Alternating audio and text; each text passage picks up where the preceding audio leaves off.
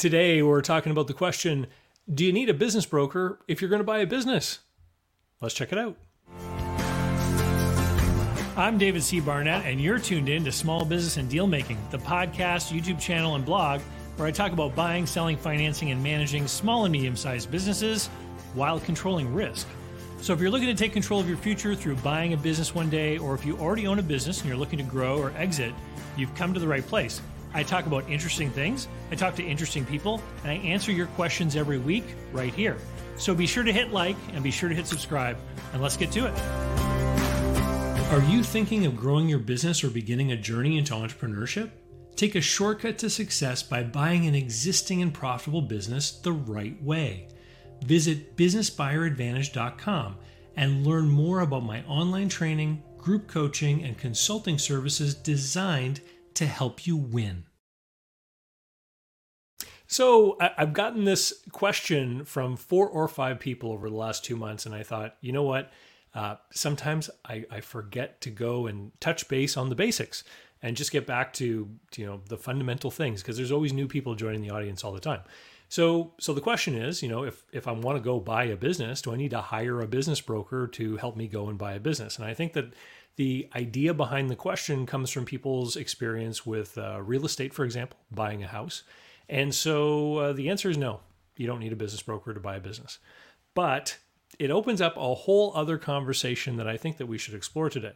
Uh, what exactly do business brokers do and who do they work for and what kind of responsibilities do they have? And who are the people out there who actually can be helpful and, and help you buy a business? Uh, what different roles do these people play? So, so let's talk about that because it actually can change depending on where you happen to be standing. So, I'll give you a, a quick example.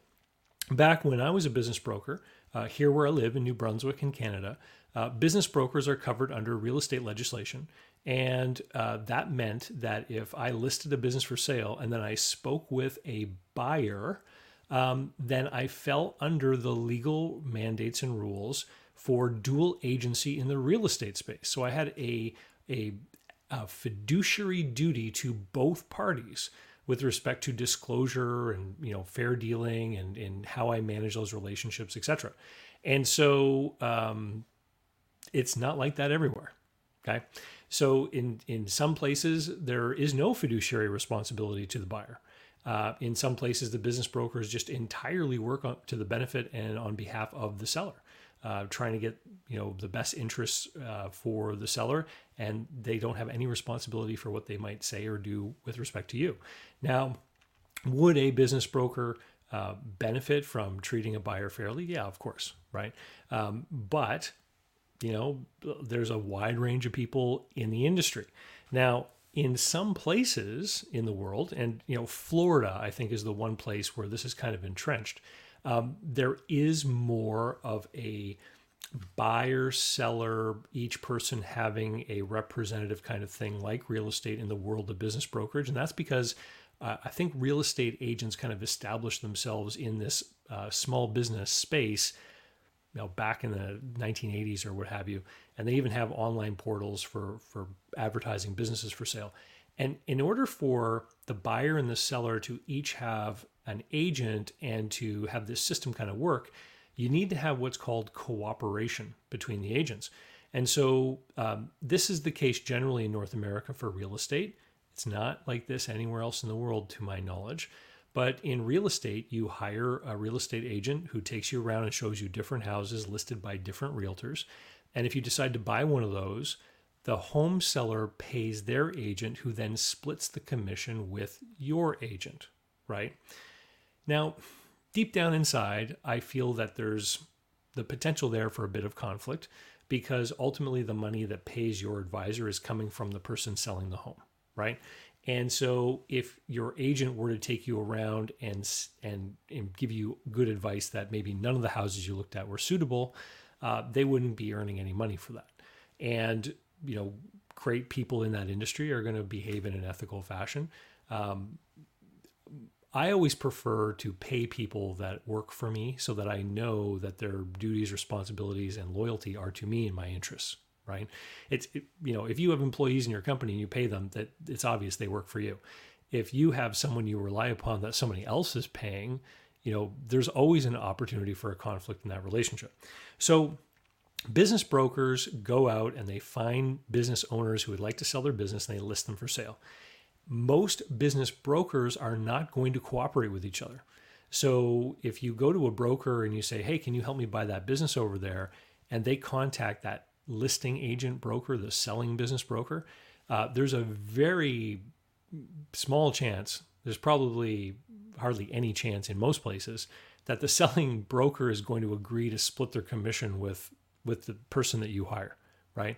And so that means that if you did hire a business broker to help you with that transaction, there'd be a question of how do you get how does this person get paid?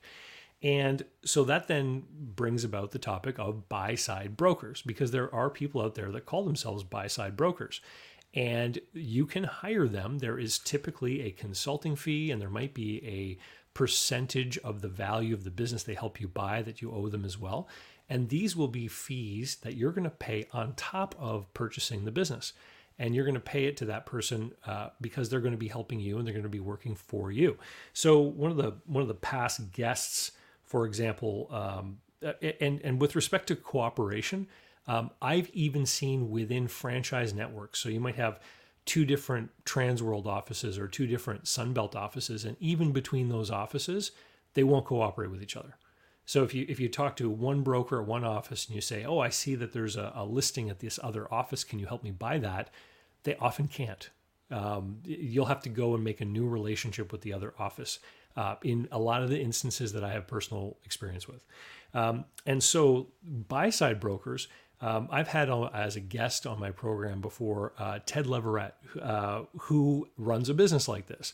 People go to Ted, they pay him a fee. He helps them figure out what kind of business to buy. He helps conduct the search. He coaches them through the process. He helps them with the due diligence. He helps line up all the other advisors. He does all of this stuff to help them do that. And people pay him for that, right? And there are other people that, in a similar vein, will help you search for and buy a business. Um, there are also people who kind of split and divide that capacity and do a more narrowly focused service. So there are people out there, for example, who will conduct searches for you. Uh, I've met a couple of them.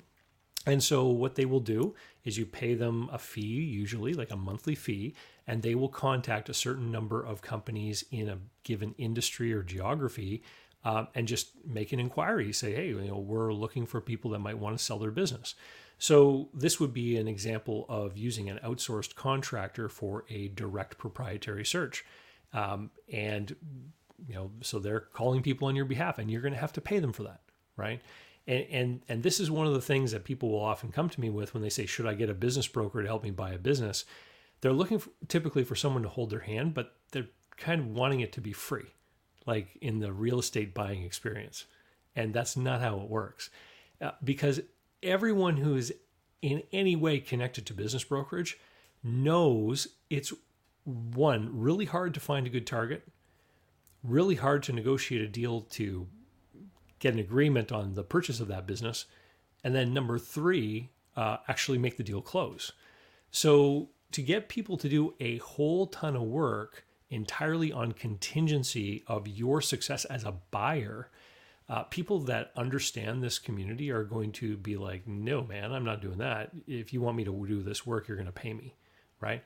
Uh, business brokers have a hard enough time with a contingency uh, payment model, uh, and they control, quote unquote, the thing being bought right? And that's probably the only reason why they're willing to do that. I know I lived through it and it was crazy. It was like a cash flow roller coaster.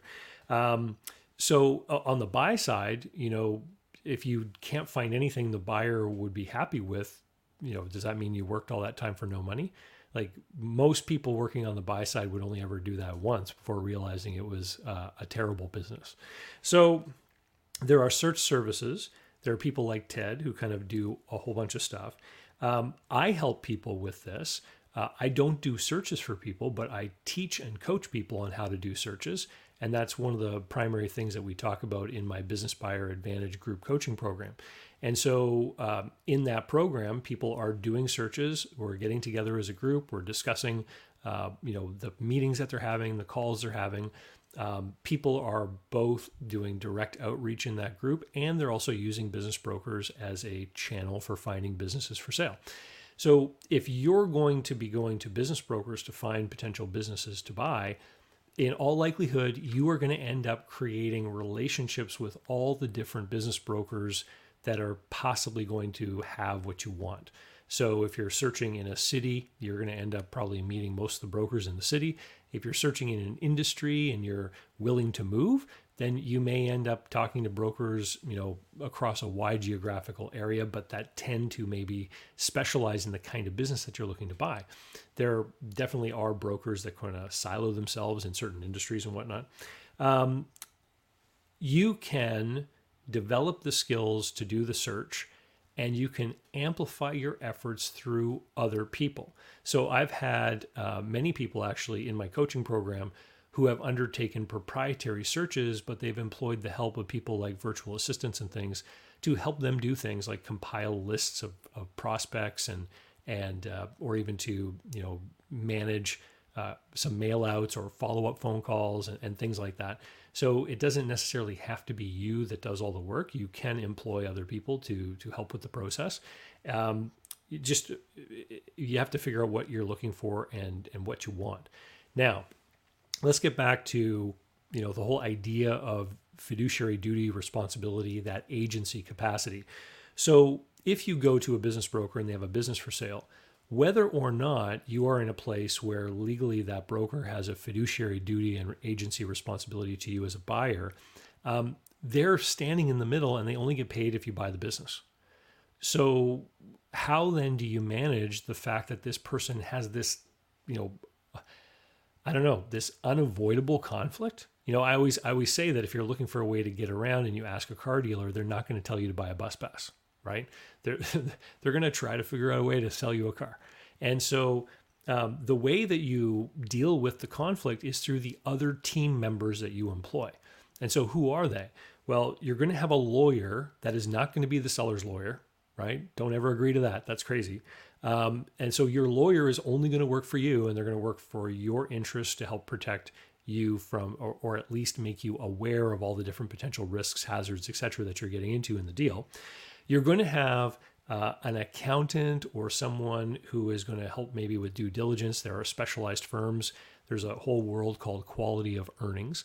Um, but you're going to want some kind of help from a, an accounting tax point of view to either look at the business and to figure out how to best structure your acquisition vehicle. Like, uh, how what kind of company you're going to set up to do the transaction or if you need to create a holding company to then buy the other company or, or whatever that's going to be a CPA, right? So you're going to need that person.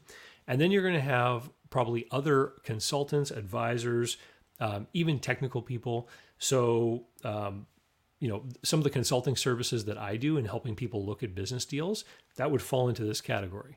Uh, and I work on one or two of these files every week where people find a business and they're like, Dave, I, I want you to help me look at this to figure out what it might be worth, what a reasonable offer could be and I do that and I look at the information provided, I look up sample transactions and I give them an idea of what's reasonable and then we test it versus the numbers to make sure that from a cash flow point of view it really makes sense. Um, and so I don't work for the seller, right? So I'm just working for that buyer. Um, other advisors, like if you're going to buy, um, oh, I don't know, if you're going to buy a commercial janitorial business, for example, and you don't have any experience in commercial janitorial, um, you can go find people who act as consultants in that space. You can find the person who retired after 20 years of ownership in that industry, and you can bring them on board to help you look at the file, uh, examine some of the contracts, take a look at some of the you know estimates and, and quotes and things like that, and just look and make sure that the stuff in the business actually makes sense to someone who understands the industry. Um, and then um, you know other experts, including technical experts if you're buying a business that has any amount of machinery, equipment, etc., you want someone to come in and examine it who actually understands that stuff. So, I mean, I've had clients before, people who have spoken to me who are buying businesses that maybe had 12 or 15 trucks.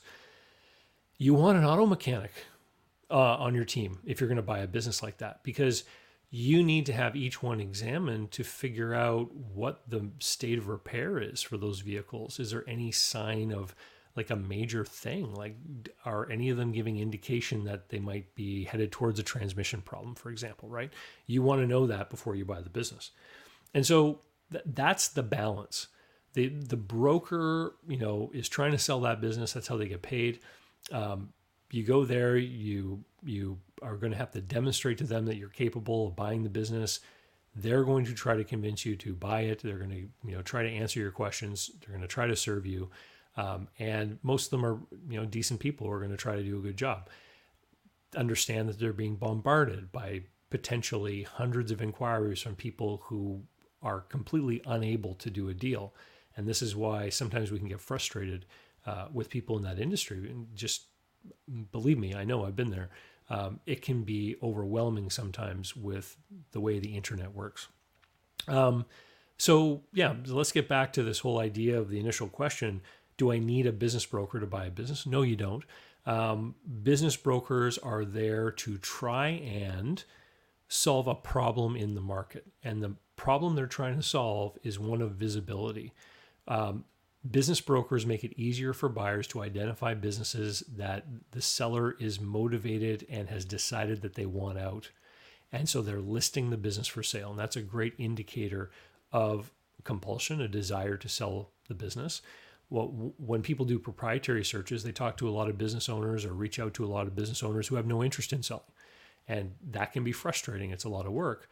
If someone lists their business for sale with a broker, then yeah, they want to sell. The the flip side to that is that that enhanced visibility in the marketplace makes it easier for other competing buyers to also identify the business, which can have an upward effect on price if there's demand for that kind of business or even if there's just one other person at the same time who thinks it's an attractive opportunity. Anyway, it's a great question. Uh, keep them coming in.